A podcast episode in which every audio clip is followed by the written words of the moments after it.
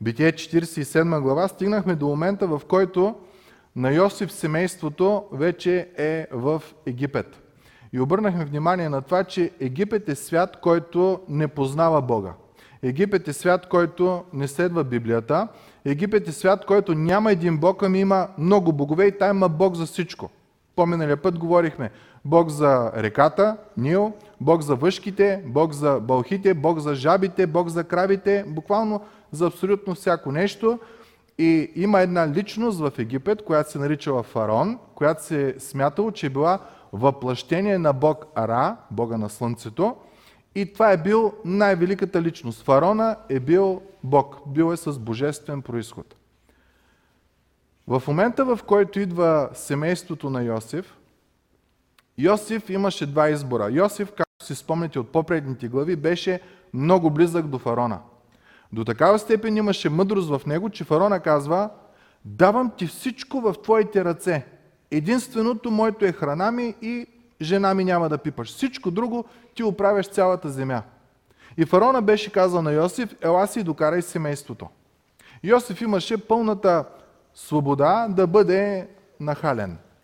И като дойде семейството му, да го сложи в най-хубавата земя, обаче Йосиф искаше да представи семейството си пред фарона. И там разбрахме първия принцип, набързо ще ги споменеме. Християните понякога сме много нахални и нагли.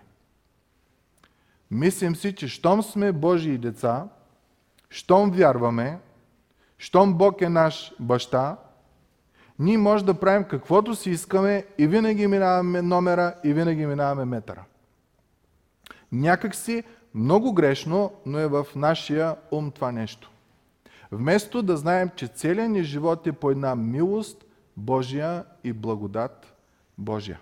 И когато се срещаме с хора, които не познават Бог, ние трябва да сме за благословение, а не само да очакваме да видим какво ще получим от тези хора, защото видиш и ние сме Божии хора. Йосиф представи семейството си пред фарона. Спомняте ли си какво направи баща му Яков? Благослови фарона. Та, обърнахме внимание на това, че когато си честен, т.е. Йосиф ни шикалкавише, ни им каза, а, отиваме на хубавата земя, ма виж си трайте. Йосиф беше честен, изправи ги пред фарона и ги запозна с фарона. Йосиф не беше нагъл, Йосиф не беше скрит или покрит.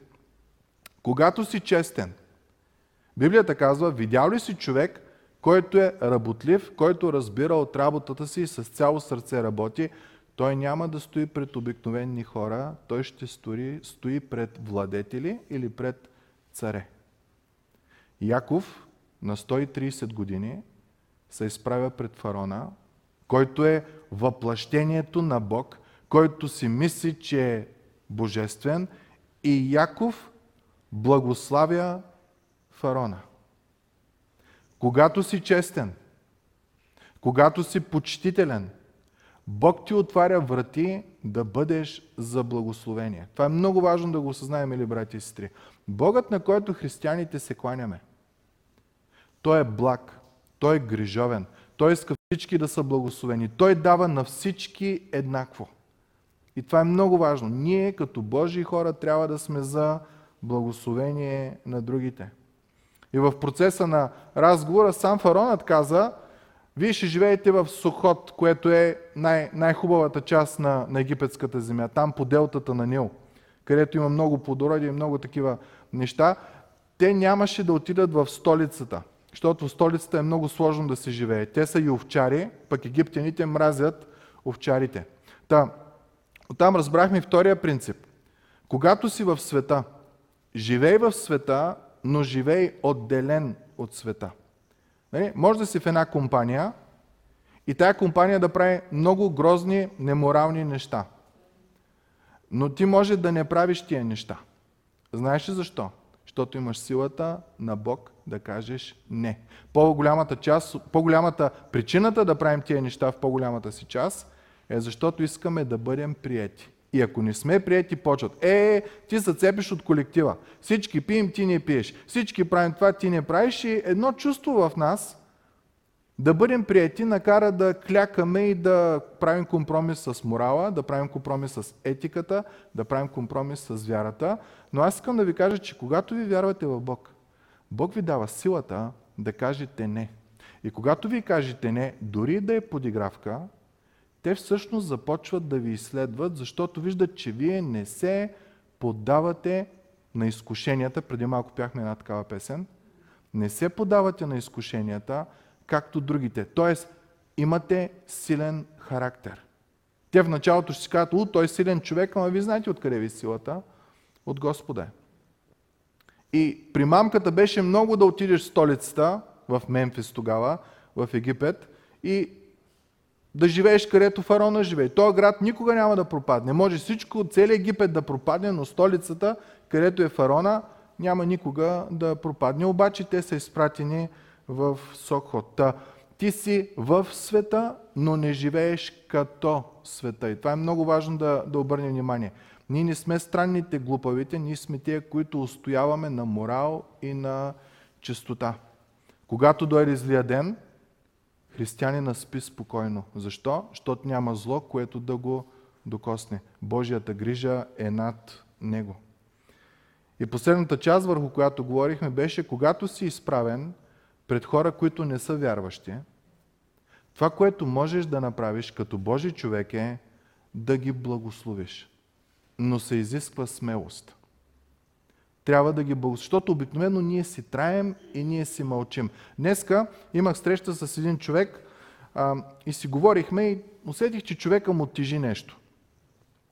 И му казвам, мога ли да се помоля за тебе и за фирмата ти? И той ми вика, ами може да. Викам, добре. И той, да изляза ли от стаята? Викам, няма да излизаш. Аз за теб ще се моля и за фирмата ти. Не знае човека, няма какво. Да, комично, ама не знае. И помолихме се и той вика, сега какво трябва да кажа? Ами викам, ако си съгласен с това, което се молихме, казваш амин, което означава истина е така да бъде. И той вика, амин, амин, амин. Вика, такива благи думи аз никога не съм чувал при живота си. Ми вика в момента по телевизия, по радио, по вестници, сред приятели, само бомбардиране с страх. Колко умрели, колко разболени, къде ще има война, къде е откраднал, какво не е, какво не е. Той вика, душичката ми примира да чуе блага дума. Викам, заповядай на църква. Там е единственото място в момента, което има силата да се бори с страха. На всяко друго място ще дадат хапчета, ще дадат а, алкохол, ще дадат всякакви неща, ще отдавиш мъката, ще се пристрастиш към нещо, да не обръщаш внимание, докато тук е мястото, където Богът, който те е възлюбил, ще ти се разкрие и ти ще разбереш, че си възлюбен. Не си пуканка, която се е пукнала, ами си толкова възлюбен, че Божия син е дошъл и е умрял за тебе. Та, първото е, трябва да сме честни с околните. Са към християни с християни и към християни с нехристияни. Не нагли, не нахални, да сме честни и почтителни. Второто нещо, което трябва да бъде, да живеем в този свят, но да не сме, да не правим делата на този свят. Разбирате ли? Ние сме призвани да сме сол и светлина. Каква е ролята на светлината? Осветява, първото. В, пълна, в, в стая, където е пълен мрак, по биологически ние не можем да ходим в права посока. Ние се спъваме, ние объркваме. Говоря за пълен мрак. Не да има някъде светлинка да се ориентираш. Телата ни, у, у, мозъка се обърква и започваш да падаш и да се спъваш. Ние сме призвани в свят, който е в мрак, да бъдем като светила, да бъдем за благословение, да помагаме на хората. И третото беше, когато сме в ситуация с невярващи, да използваме случая, когато сме били честни и когато не участваме в техните дела, да бъдем за благословение за тях. Защото ако и ти лъжеш, и той лъже, и ти изведнъж му кажеш, мога ли да се помоля да те благословя в Божието име, той какво ще си каже? Ти ли бе? Ти си по-зле от мен. Ти си същия като мен. С какво ще ме благословиш? Какво е различното в тебе? Та това е нашата роля, като светила да сме в този свят. Стих 10 на 47 глава, ще продължим от, татъка, от там нататъка, ни се казва, че вече свършва срещата на фарона с Яков и ни се казва, че втори път Яков благославя фарона. Представяте ли се? Той ще каже, че е малко нахален или на фарона му е харесало да бъде сред такъв човек. Имаха много специален разговор, между другото. Фарона видя, че той е стар, 130 години. По и време рядко са живяли хората над 50. Дори самите фарони, много рядко имало някой, който да е изкарал 60. Обикновено са умирали там от вътрешни конфликти, болести и такива неща, поне това, което сме открили в а, археологията. Та 130 годишен човек, фараона казва, колко са дните на твоя живот? И Яков казва, дните на моето странстване. Много интересна фраза. Думата е беженец. Аз съм тук за малко и си тръгвам. И фараона казва, ти си, ти си сбръчкан, ти си на 130. Колко години са това? И Яков казва, да, аз съм странник, на 130 съм, обаче това не е моя дом. Има един по-велик дом за мене. И фараона, който е много богат, бива благословен от един, който към момента няма нищо, освен Бог. Причината той да дойде в Египет беше глад. Те нямат с какво да се изхранят. И това е много хубав принцип. Дори нищо да нямаш по-човешки, по стандартите на хората. Имаш ли Бог, всичко имаш. Може да си за благословение на всеки един. От най-големия до най-малкия. От президента до министър-председателя, до клошаря, до колегата ти, до който иде. Защото ти имаш този, който държи цялата Вселена в ръцете си. Това е много важно да го осъзнаем, ли, братя и сестри. Ние сме за благословение на този свят. И като благослови фарона, Яков излезе от фароновото присъствие. Втори път го благославя и стих 11 продължава. Тогава Йосиф настани баща си и братята си, като им даде емот в египетската земя, в най-добрата местност от земята, в рамесийската земя, според както заповяда фарона. Те не са натрапници. Те не са нахалници. Те са честни, те не вършат злото, което другите вършат и когато им се отдаде случай, благославят. И когато това нещо става, Божието благоволение е върху тях и те правят така, че хората, които не познават Бог, да ги благославят и са най в най-хубавата земя. Защо? Защото фаронът заповяда така. Не Йосиф да подкукоросва, да лъже или да маже. И Йосиф хранише баща си, братята си и целия си бащин дом с хляб, според големината на домовете им. Между другото, в тази история, обърнете внимание, докато я разглеждаме, колко често се споменава хляб. Значи хората имат мръвка, имат а, животни, имат говеда, имат овце, имат такива неща, обаче това, което им лисва е хляб. Хляб, хляб, хляб и нали на български има една фраза, няма никой по-голям от, от хляба. Точно така. Та, интересно наблюдение върху текста, като, като минаваме през него. Другото интересно е, Йосиф живя 17 години с Яков, до момента, в който братята му ни го продадаха и той не отиде в Египет, роб и там знаем цялата история. Та 17 години Яков се грижи за Йосиф. От момента, в който Яков отива в Египет, до неговата смърт му остават 17 години. И знаете ли кой се грижи за него? Йосиф. Его текста, стих 12. И Йосиф хранише баща си, братята си и целия си бащин дом с хляб, според големината на домовете им. Невероятен принцип. Ако ти като родител даваш най-доброто от себе си за възпитанието на детето, Библията казва, родители, не дразнете децата си, за да не се обезсърчат. Когато ти си добрия родител, не който глезеш, разликата е огромна – който се раздаваш за това дете, отдаваш му внимание. С него си. В момента битката е огромна на всеки един родител. Всеки един родител се бори с едно е такова устройство. Кой ще спечели вниманието на детето? Някои са и по-големи. Таблети им казват. Битката е огромна. Защото което спечели вниманието на детето, то ще възпита детето. И битката наистина е огромна. Но когато ти като родител жертваш своето си свободно време, своята си почивка, инвестирайки в детето ти, когато то порасне и ти клекнеш, виждайки примера, който си оставил на любов и на грижа, това дете ще се грижи за тебе. Яков се грижи от 1 до 17 години за Йосиф, Йосиф се грижи за баща си от 17 до края. Последните 17 години от неговия живот. Така че, мили родители, баби, дядовци, инвестирайте във вашите внуци. Внимание, грижа, говорене, питайте ги как са, защо са. Не дайте да давате едно устройство, което ако не са заради един ден, умира. Да контролира живота на вашите деца. Имате невероятната привилегия от Бог да прекарвате лично време с вашите деца и внуци.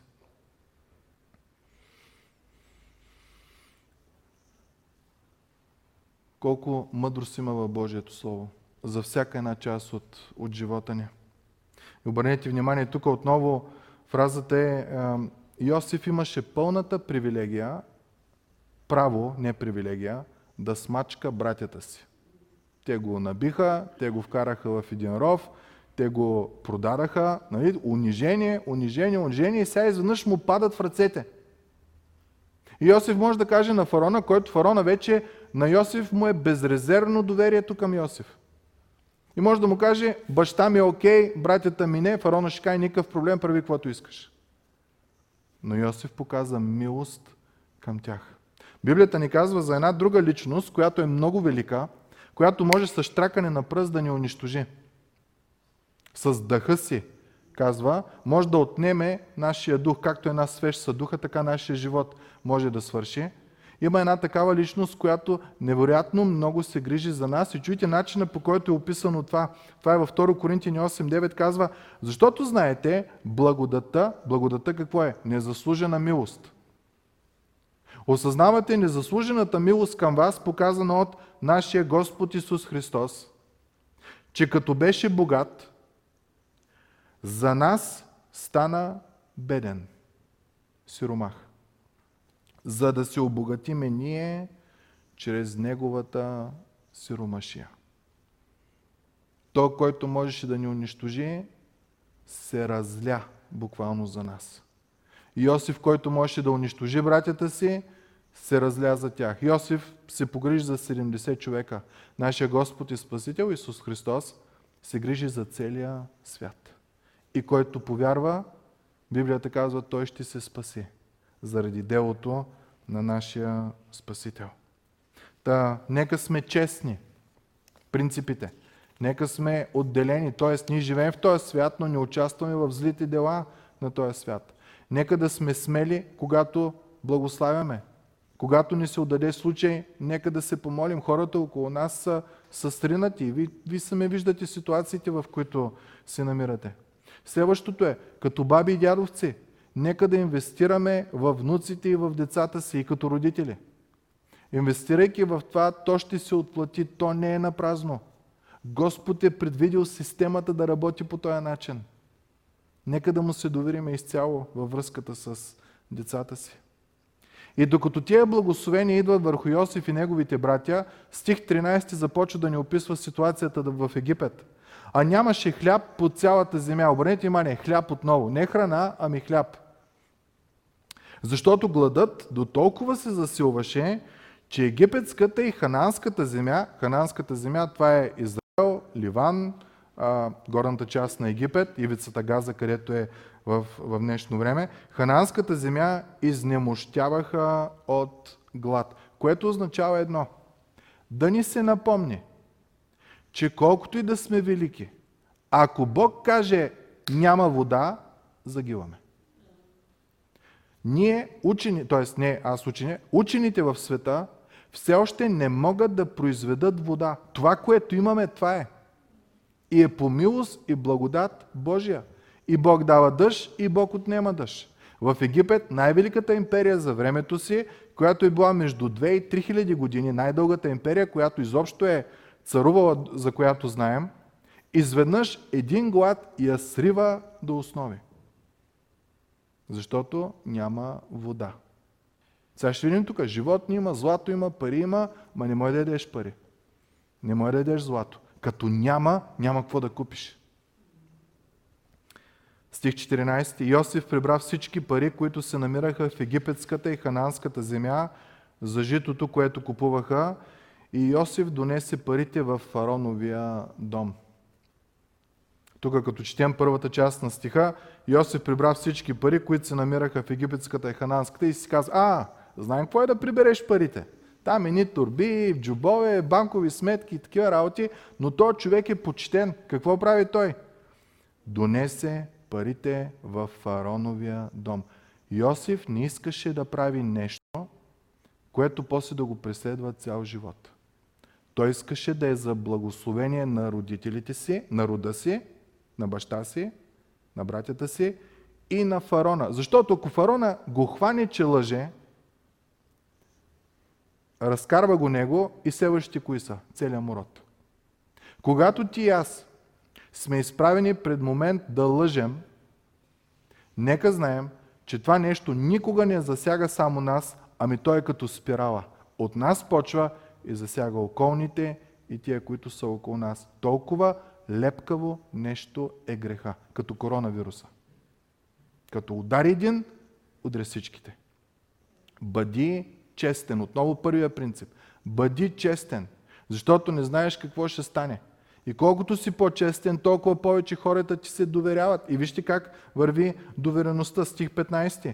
И като се свършиха всички пари в египетската земя и хананската земя, всички египтяни дойдоха при Йосиф и му казаха, дай ни хляб, защо да умираме пред тебе, понеже се свършиха парите ни?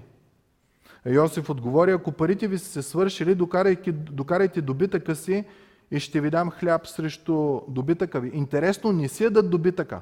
Може би този добитък да е бил за, за труд, с него да са оре земята. Но не си дадат това. Хляба е по, по-голям.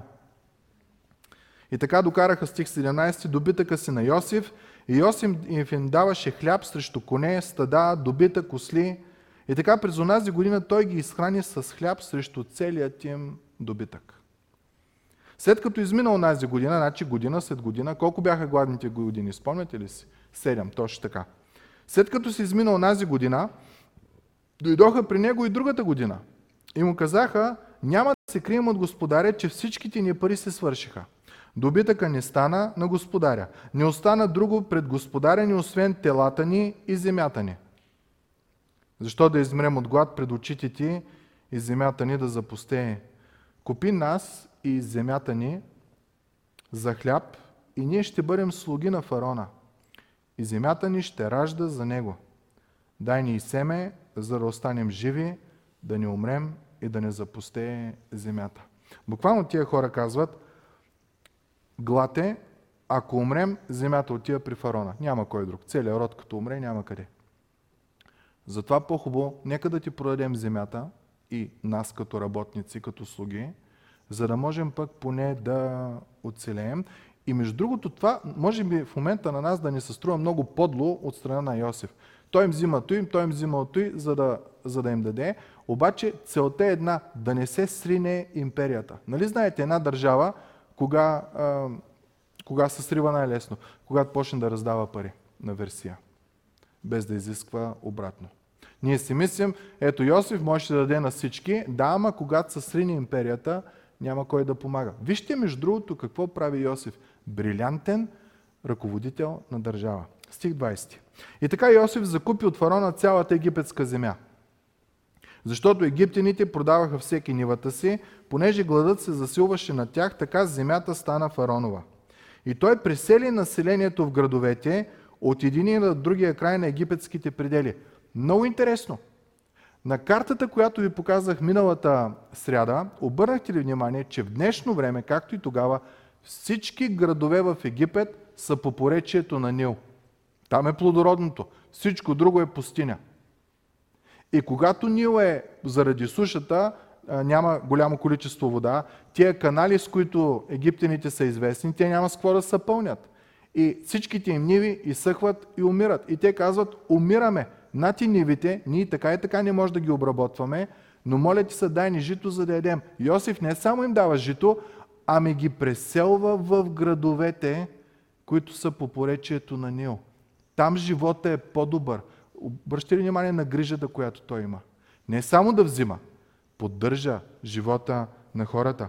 Тогава Йосиф каза на хората, стих 23, ето днес закупих от вас и земята ви за фарона, ето ви семе и засейте земята. Благороден. Можеше да каже, купих ви земята, ей ви жито, повече не ма търсете, оправете се. Ама ние, ама не ме интересува, оправете се. Нали има такива хора? Гледат за себе си, гледат да напълнят турбите, търбуха и тия неща не се грижат с другите. Чуйте Йосиф как възстановява египетската економика. Ето днес закупих от вас земята ви за фарона, ето ви семе и засейте земята. Ама хората вече са в градовете, където има повече вода. Затова по време на беритбата ще давате петата част на фарона, а четирите части ще бъдат за вас да засеете нивите си и за храна за вас и домашните ви и за храна на децата ви. 20% данък. Ние в момента плащаме между 40 и 50% данък на, на държавата. Значи в Египет по време по-хубаво се е живяло. Невероятна грижа. Бог му дава мъдрост да разтълкува съня на фараона, че след 7 хубави години ще дойдат 7 лоши. И той прави всичко възможно да трупа през тия 7 хубави.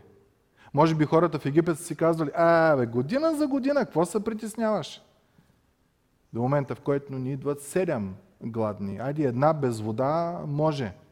Имаш там кладенци, ама две пада нивото, няма как да вадиш вода. Три, четири, пет, шест, седем години никаква вода. Представяте ли си? Суша, суша и суша. Има една река и тя сигурно едва ме църкала.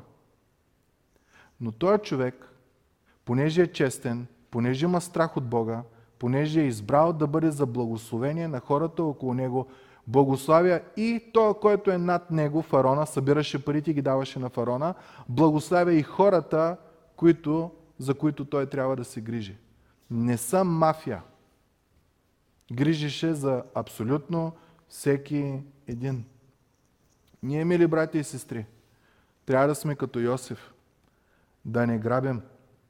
Когато сме на работно място, Библията казва, слуги, днешно време работници, работете за господарите си, все едно, че работите за Господа, а не като за предочички. Да въвиждат, че вършите някаква работа. И само като дойде шефа, тогава да се разтърсите. Давай най-доброто от себе си. Благославя този шеф, който е там.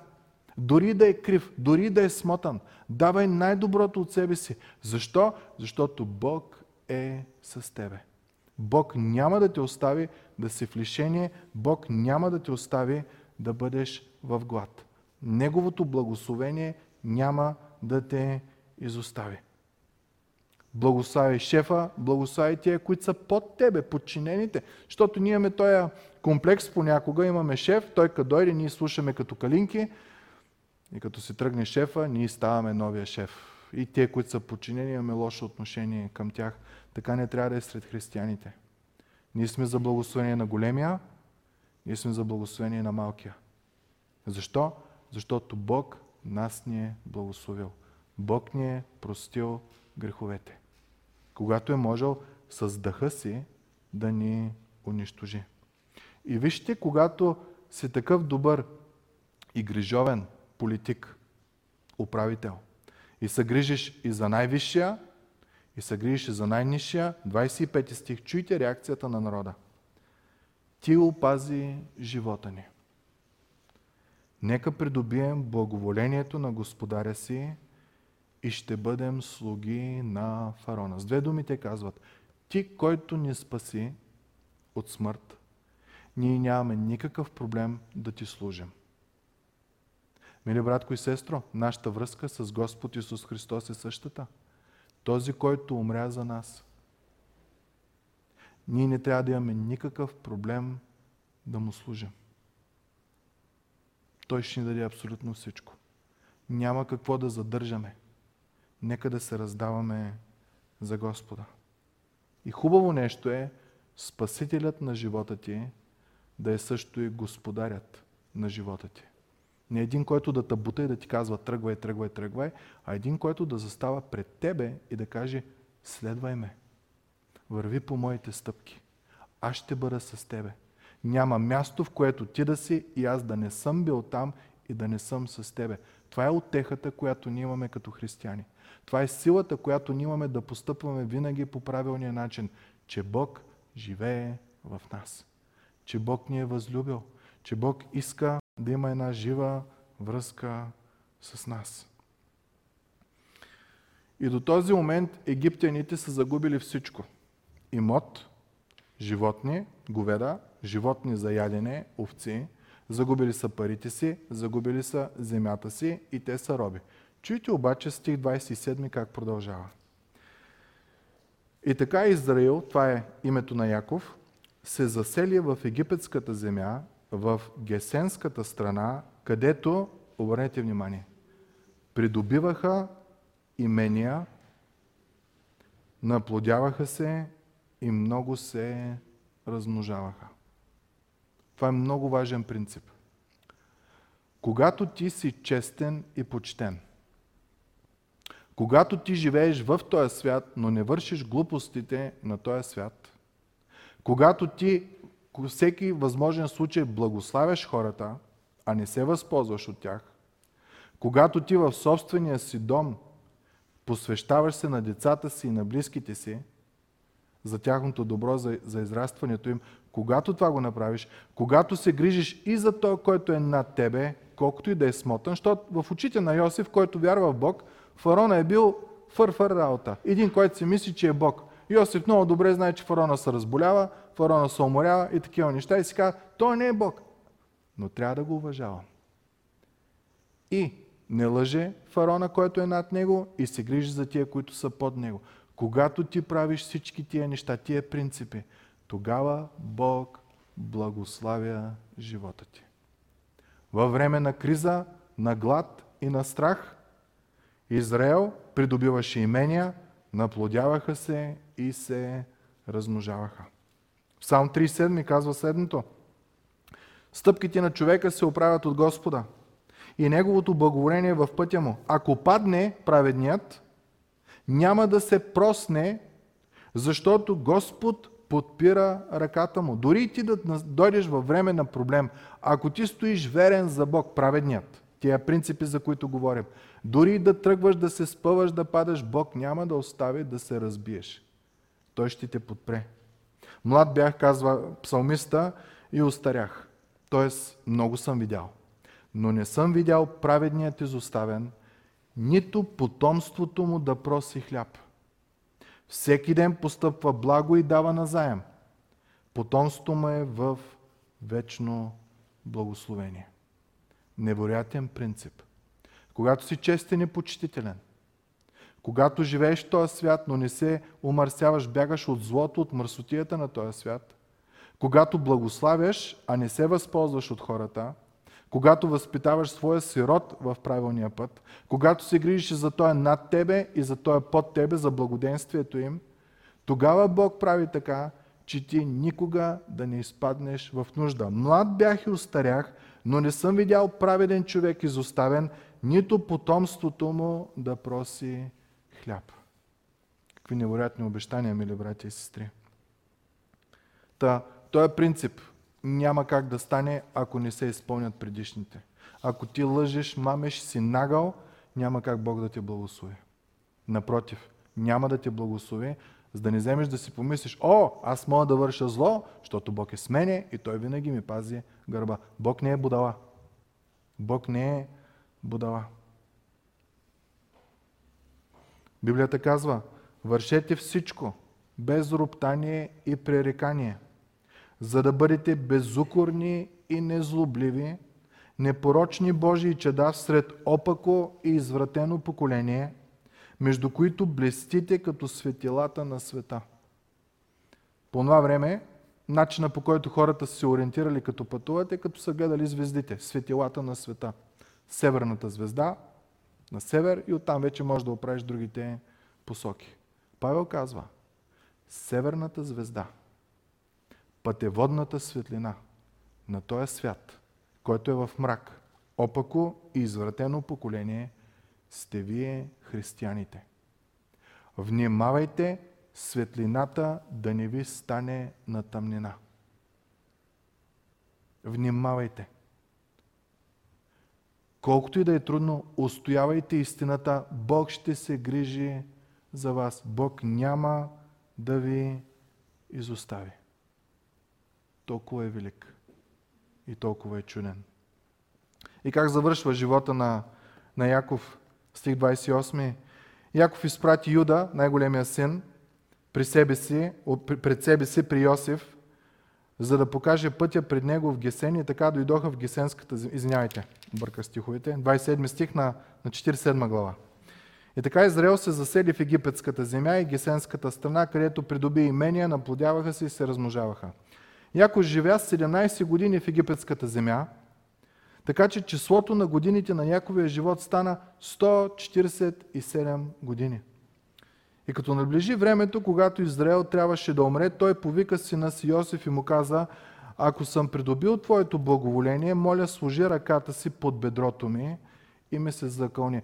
Това е древен обичай за даване на обещание. Слагаш се ръката под бедрото, докосваш гениталиите, като по този начин ти кажеш, ако тая клетва ти не я изпълниш, нека този, който излиза от, от мене, нали, от, от от гениталите ми, нали, рода, който е с мене, нека той да те унищожи. Разбирате ли? Ще го видите на много места в Библията и в древната литература се използва това нещо.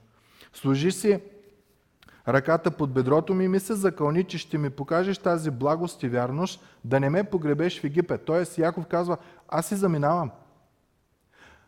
Но аз знам, че Бог обеща хананската земя на моя народ. Сега съм в Египет, но Бог ми обеща Ханан. Йосиф, не ме погребвай в Египет. Йосиф, аз искам другия дом, където е погребан дядо ми Авраам, където е погребан баща ми Исак, където е погребана жена ми Рахил. Искам там да бъда Йосиф. Защото Бог е обещал и чуйте какво казва и като почина с бащите си да ме принесеш в Египет и да ме погребеш в тяхната гробница.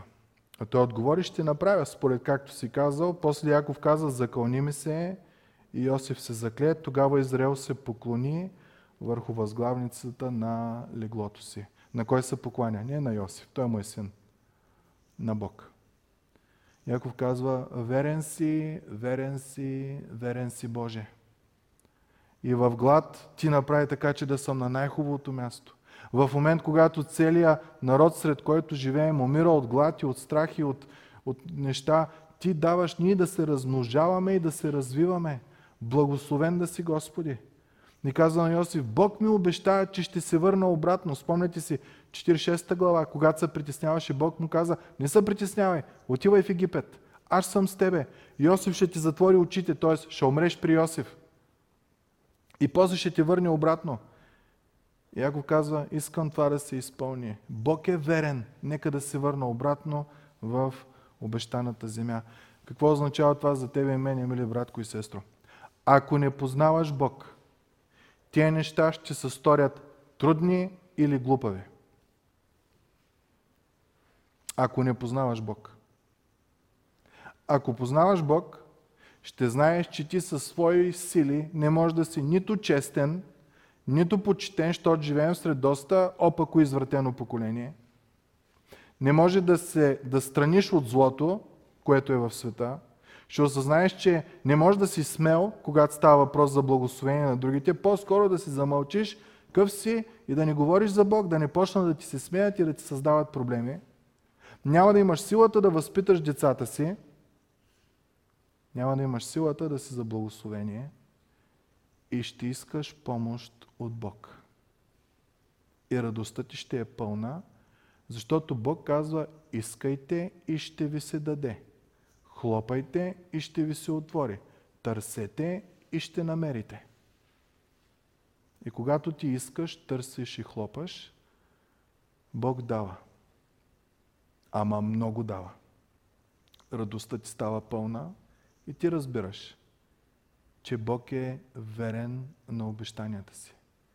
И започваш да живееш не за дрънкулки и такива неща, а започваш да живееш за нещо много по-велико. За правда, за истина, за милост, за благост, за вечността. Но всичко започва от момента дали вярваш в Бог или не. Вярваш ли в Бог до степен, че когато Той каже, че си грешен, ти не роптаеш, а казваш грешен съм, защото си знаеш естеството. И казваш грешен съм, Господи, прости ме. И когато го кажеш, Библията казва, когато е от сърце, той е верен и праведен да прости и да ни очисти. Имаме много неща, които ни тежат на, на съвестта. Кажете ги на Бог. Най-вече кажете му, Господи, ти си толкова велик, всичко си създал, живота си ми дал, пък аз, аз не съм те прославил и не съм те познал. Прости ми, Господи, за това. Дай ми сили да живея както трябва да живея. Моля те, Господи, ще видите благодат върху благодат във вашия живот. Защото Бог е верен на обещанията си.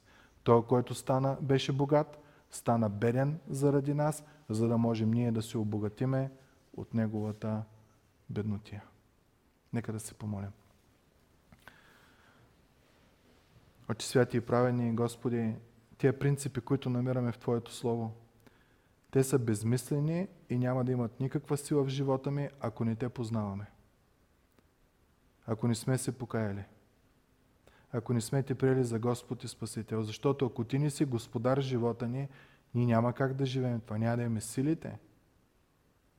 Молим Господи, ако днес има някой, който не те познава като Господ и Спасител, ти да влезеш в сърцето му, да го промениш, да го изчистиш, Господи, от злото, от съмненията, от страховете, от неверието, и да дойде Господи радост, мир, надежда, благодат. И този човек да те прослави, като живее праведен живот. Моля те, Боже, благослови го. В името на Исус. Амин.